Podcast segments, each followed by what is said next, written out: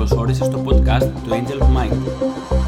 Εδώ θα μιλήσουμε για προσωπική ανάπτυξη, αυτοβελτίωση, ψυχολογία, οικονομικά, επιχειρήν, επιστήμη, σημαντικές προσωπικότητες, ιστορικά γεγονότα και γενικά κάθε τι που μπορεί να διευρύνει τη γνώση, την αντίληψη και την κατανόηση των ανθρώπων για ό,τι συμβαίνει μέσα μας και γύρω μας με σκοπό την επίτευξη μιας καλύτερης κοινωνίας.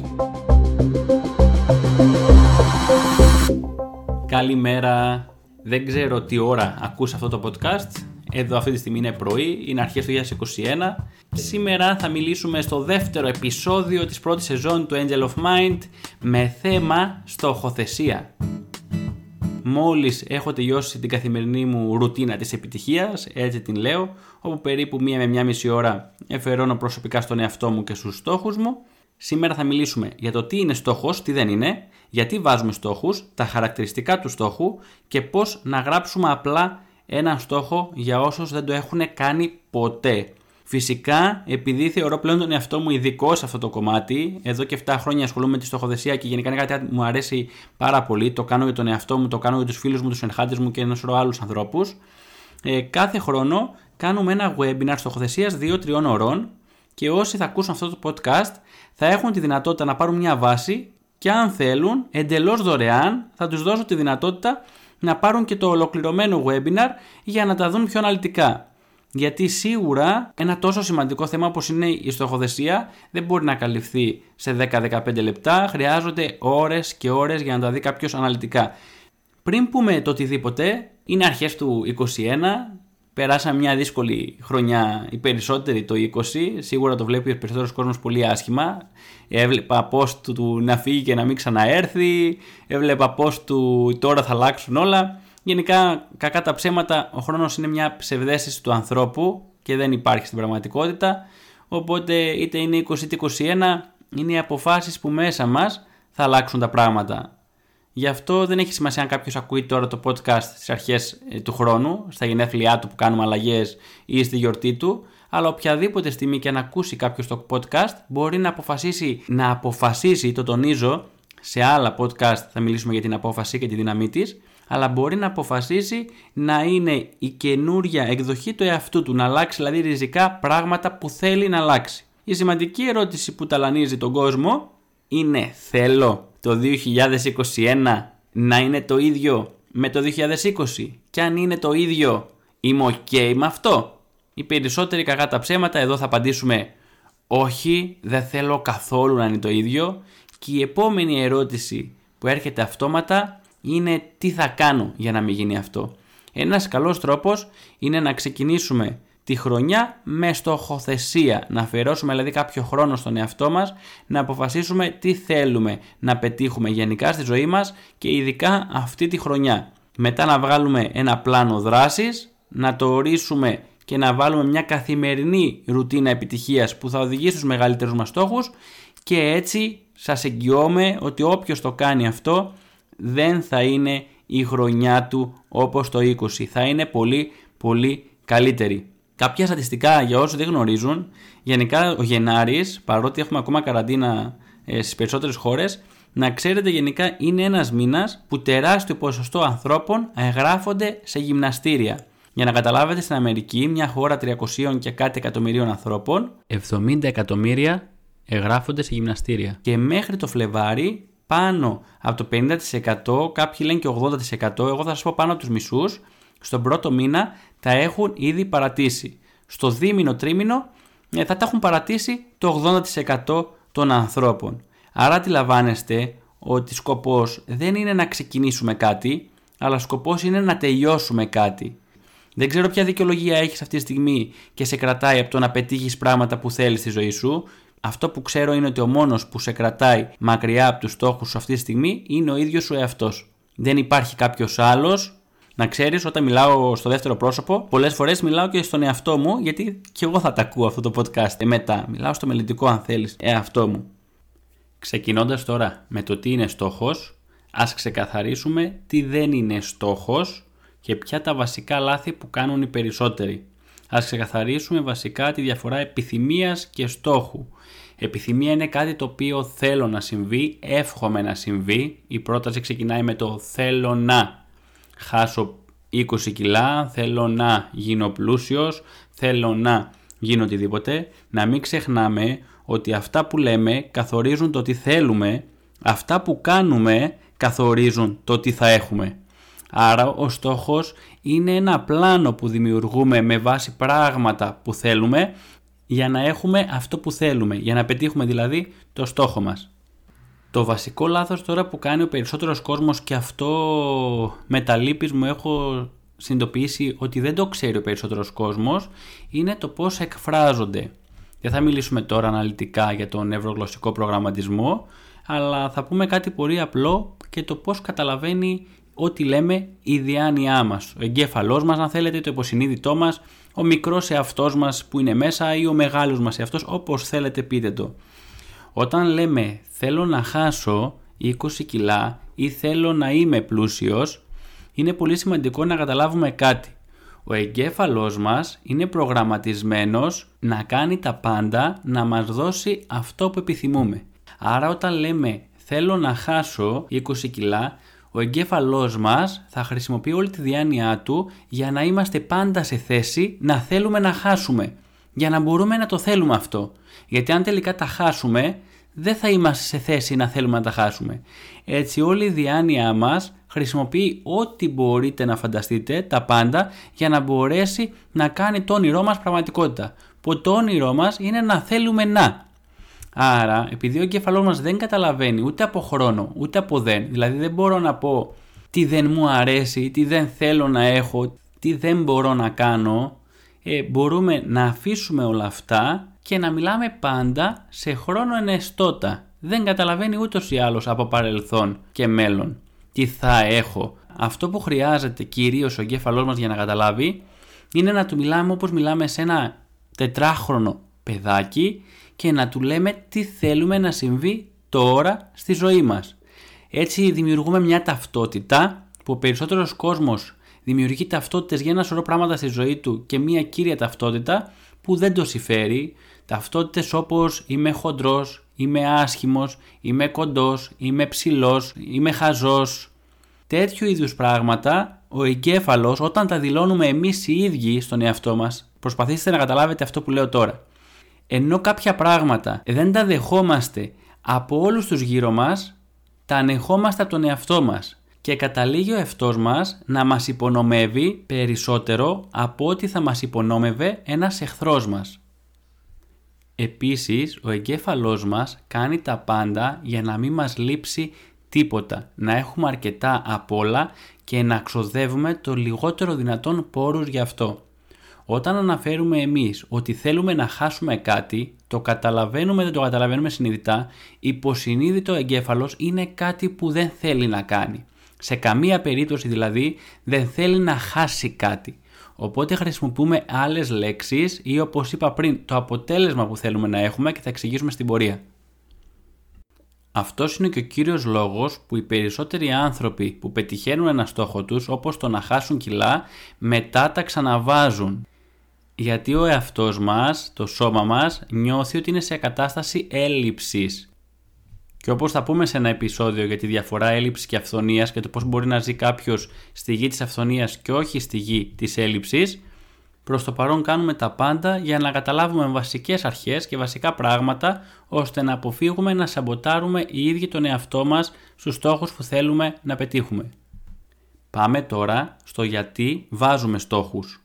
Τους στόχους τους χρησιμοποιούμε κυρίως ως πηξίδα, όχι ως προορισμό, δηλαδή κάπου που θέλουμε να φτάσουμε ένα τελικό προορισμό. Οι στόχοι είναι η πηξίδα μας, δηλαδή δεν μας δείχνουν τον προορισμό, αλλά την κατεύθυνση στην οποία θέλουμε να κατευθυνθούμε. Ένα στόχο, όπως λέει ο Jim Rohn, τον βάζουμε για αυτό που θα γίνουμε εμείς με την επίτευξή του. Άρα όταν για παράδειγμα βάζουμε ένα στόχο, θέλω να γίνω εκατομμυριούχος, έχει να κάνει με το ποιος θα γίνουμε στην πορεία για να καταφέρουμε να έχουμε ένα τέτοιο εισόδημα.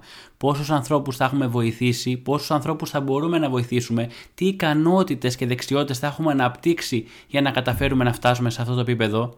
Έτσι, γι' αυτό δεν έχει καμία σημασία πολλές φορές όταν κάποιος π.χ. κερδίζει τον Τζόκερ ή κερδίζει πράγματα. Γι' αυτό και οι περισσότεροι που κερδίζουν μεγάλα ποσά από τυχερά παιχνίδια τείνουν να τα χάνουν κατά 90% μέσα στα επόμενα με 2 με 3 χρόνια.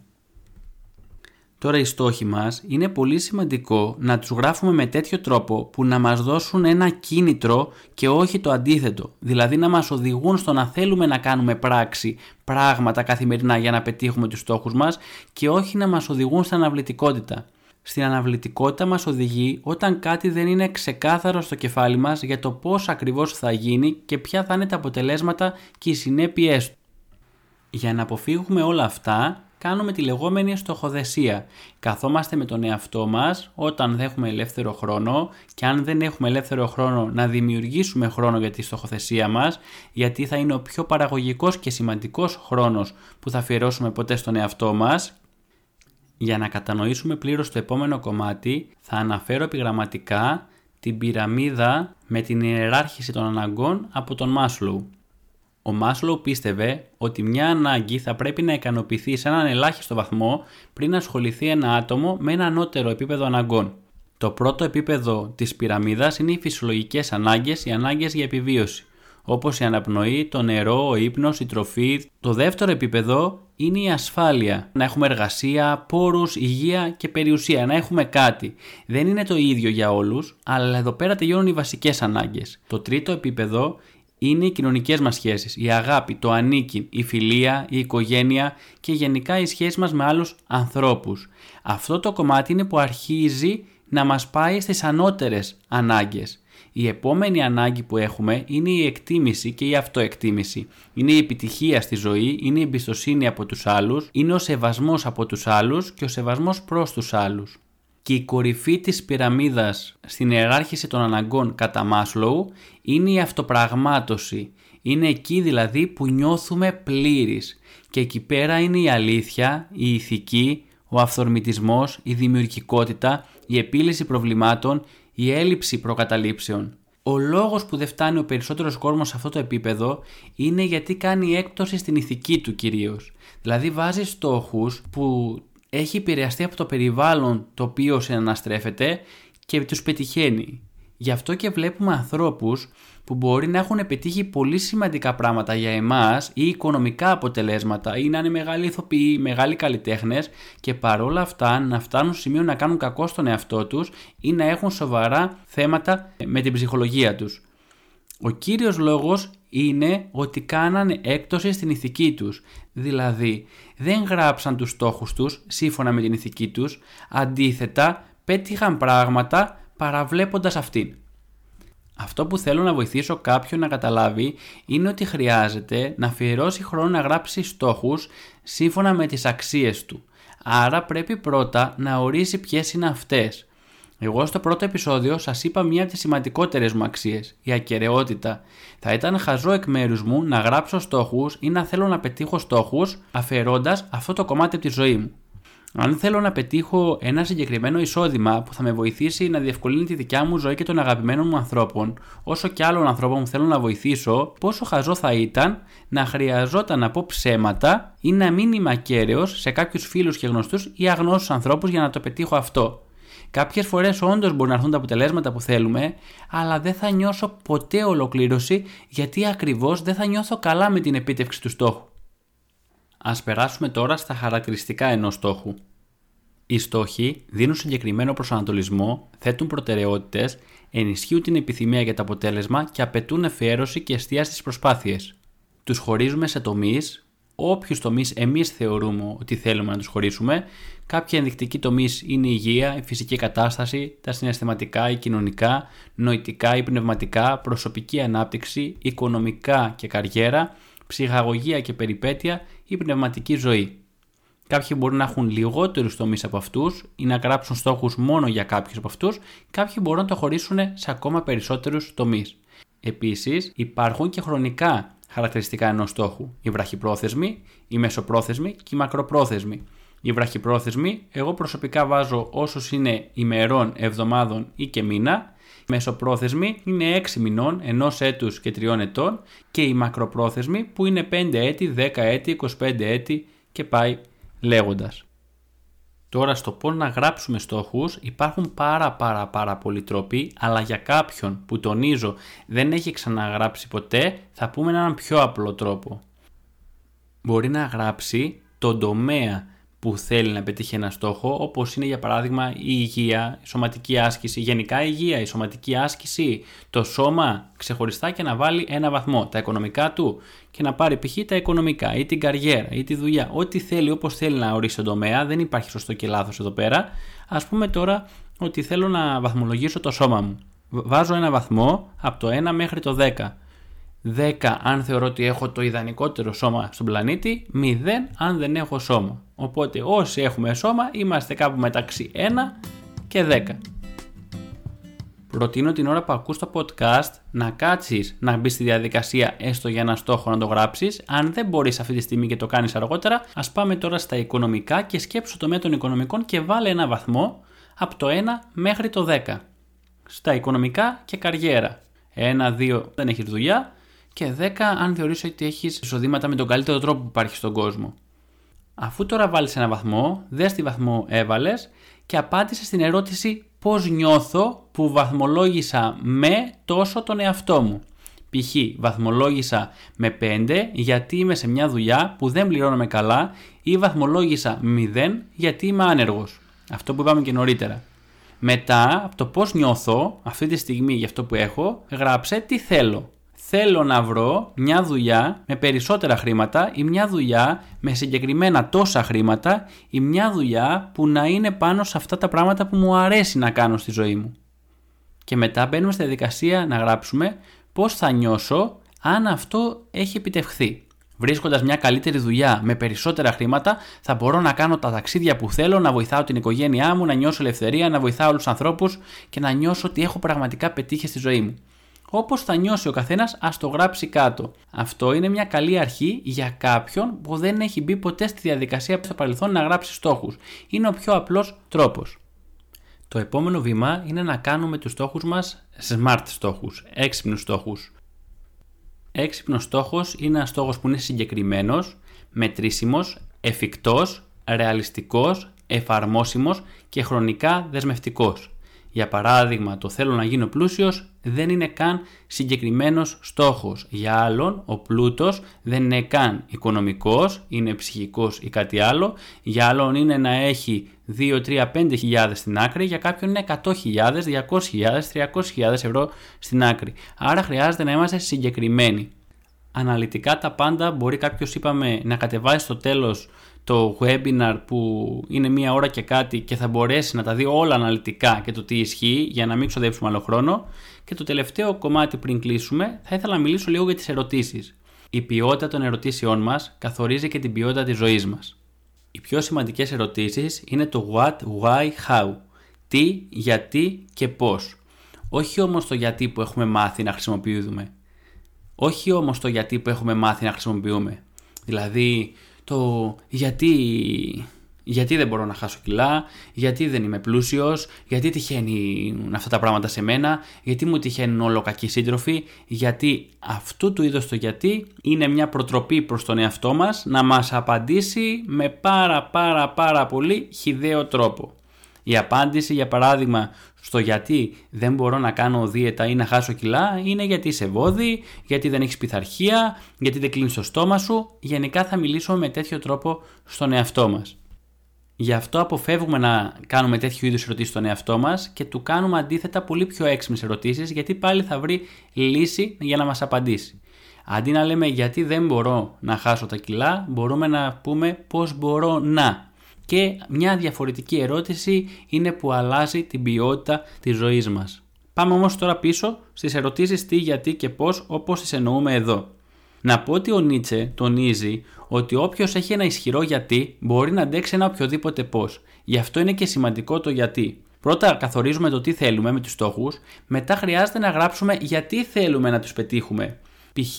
θέλω να ζυγίζω 75 κιλά. Γιατί θέλω να το πετύχω; Για να αισθάνομαι όμορφος, για να νιώθω καλά, για να αρέσω, για να βιώνω περισσότερη υγεία και ενέργεια στη ζωή μου, για να έχω μεγαλύτερη αυτοπεποίθηση, για να είμαι καλύτερος στο ποδόσφαιρο, το μπάσκετ, το τέννη, το γκολφ, την κολύμφηση, για να φοράω τα ρούχα που μου αρέσουν, για να μπορέσω να χωρέσω στα ρούχα μου και πάντα φυσικά να έχουμε και ένα μεγάλο γιατί, ένα μεγάλο όφελος, που κυρίως συνήθως είναι συναισθηματικό αυτό, το πώς θα νιώθεις εάν το είχες ήδη πετύχει αυτό. Η επόμενη ερώτηση είναι ποια είναι τα εμπόδια; Τα εμπόδια είναι τώρα είμαι υπέρβαρος κατά 20 κιλά. Δεν έχω το χρόνο να ασχοληθώ με αυτό το κομμάτι, λατρεύω το καλό φαΐ, αντιπαθώ τη γυμναστική.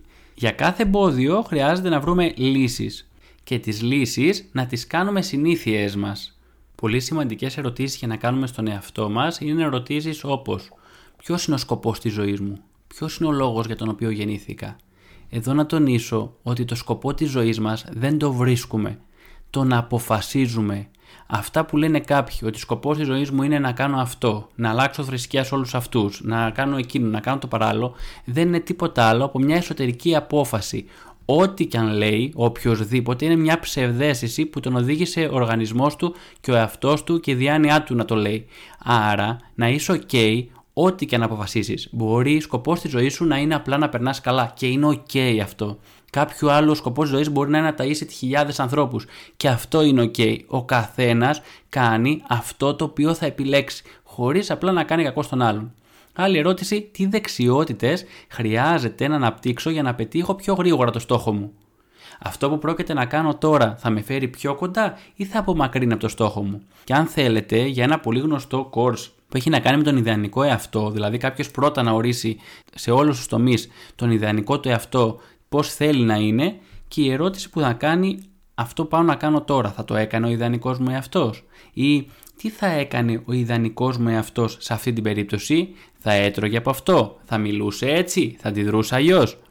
Είναι πολύ σημαντικό δηλαδή να αλλάξουμε τις ερωτήσεις μας και μόλις αλλάξουμε τις ερωτήσεις μας αλλάζει και η ζωή μας. Τώρα όποιος θέλει να μάθει περισσότερα μπορεί να μπει στο angelofmind.com κάθετος goals να βάλει εκεί πέρα το mail του για να μπει στο newsletter και θα το έρθει link για να μπορεί να δει σε βίντεο μια παλαιότερη στοχοθεσία που έχουμε κάνει και την έχουμε κόψει σε μικρότερα κομμάτια.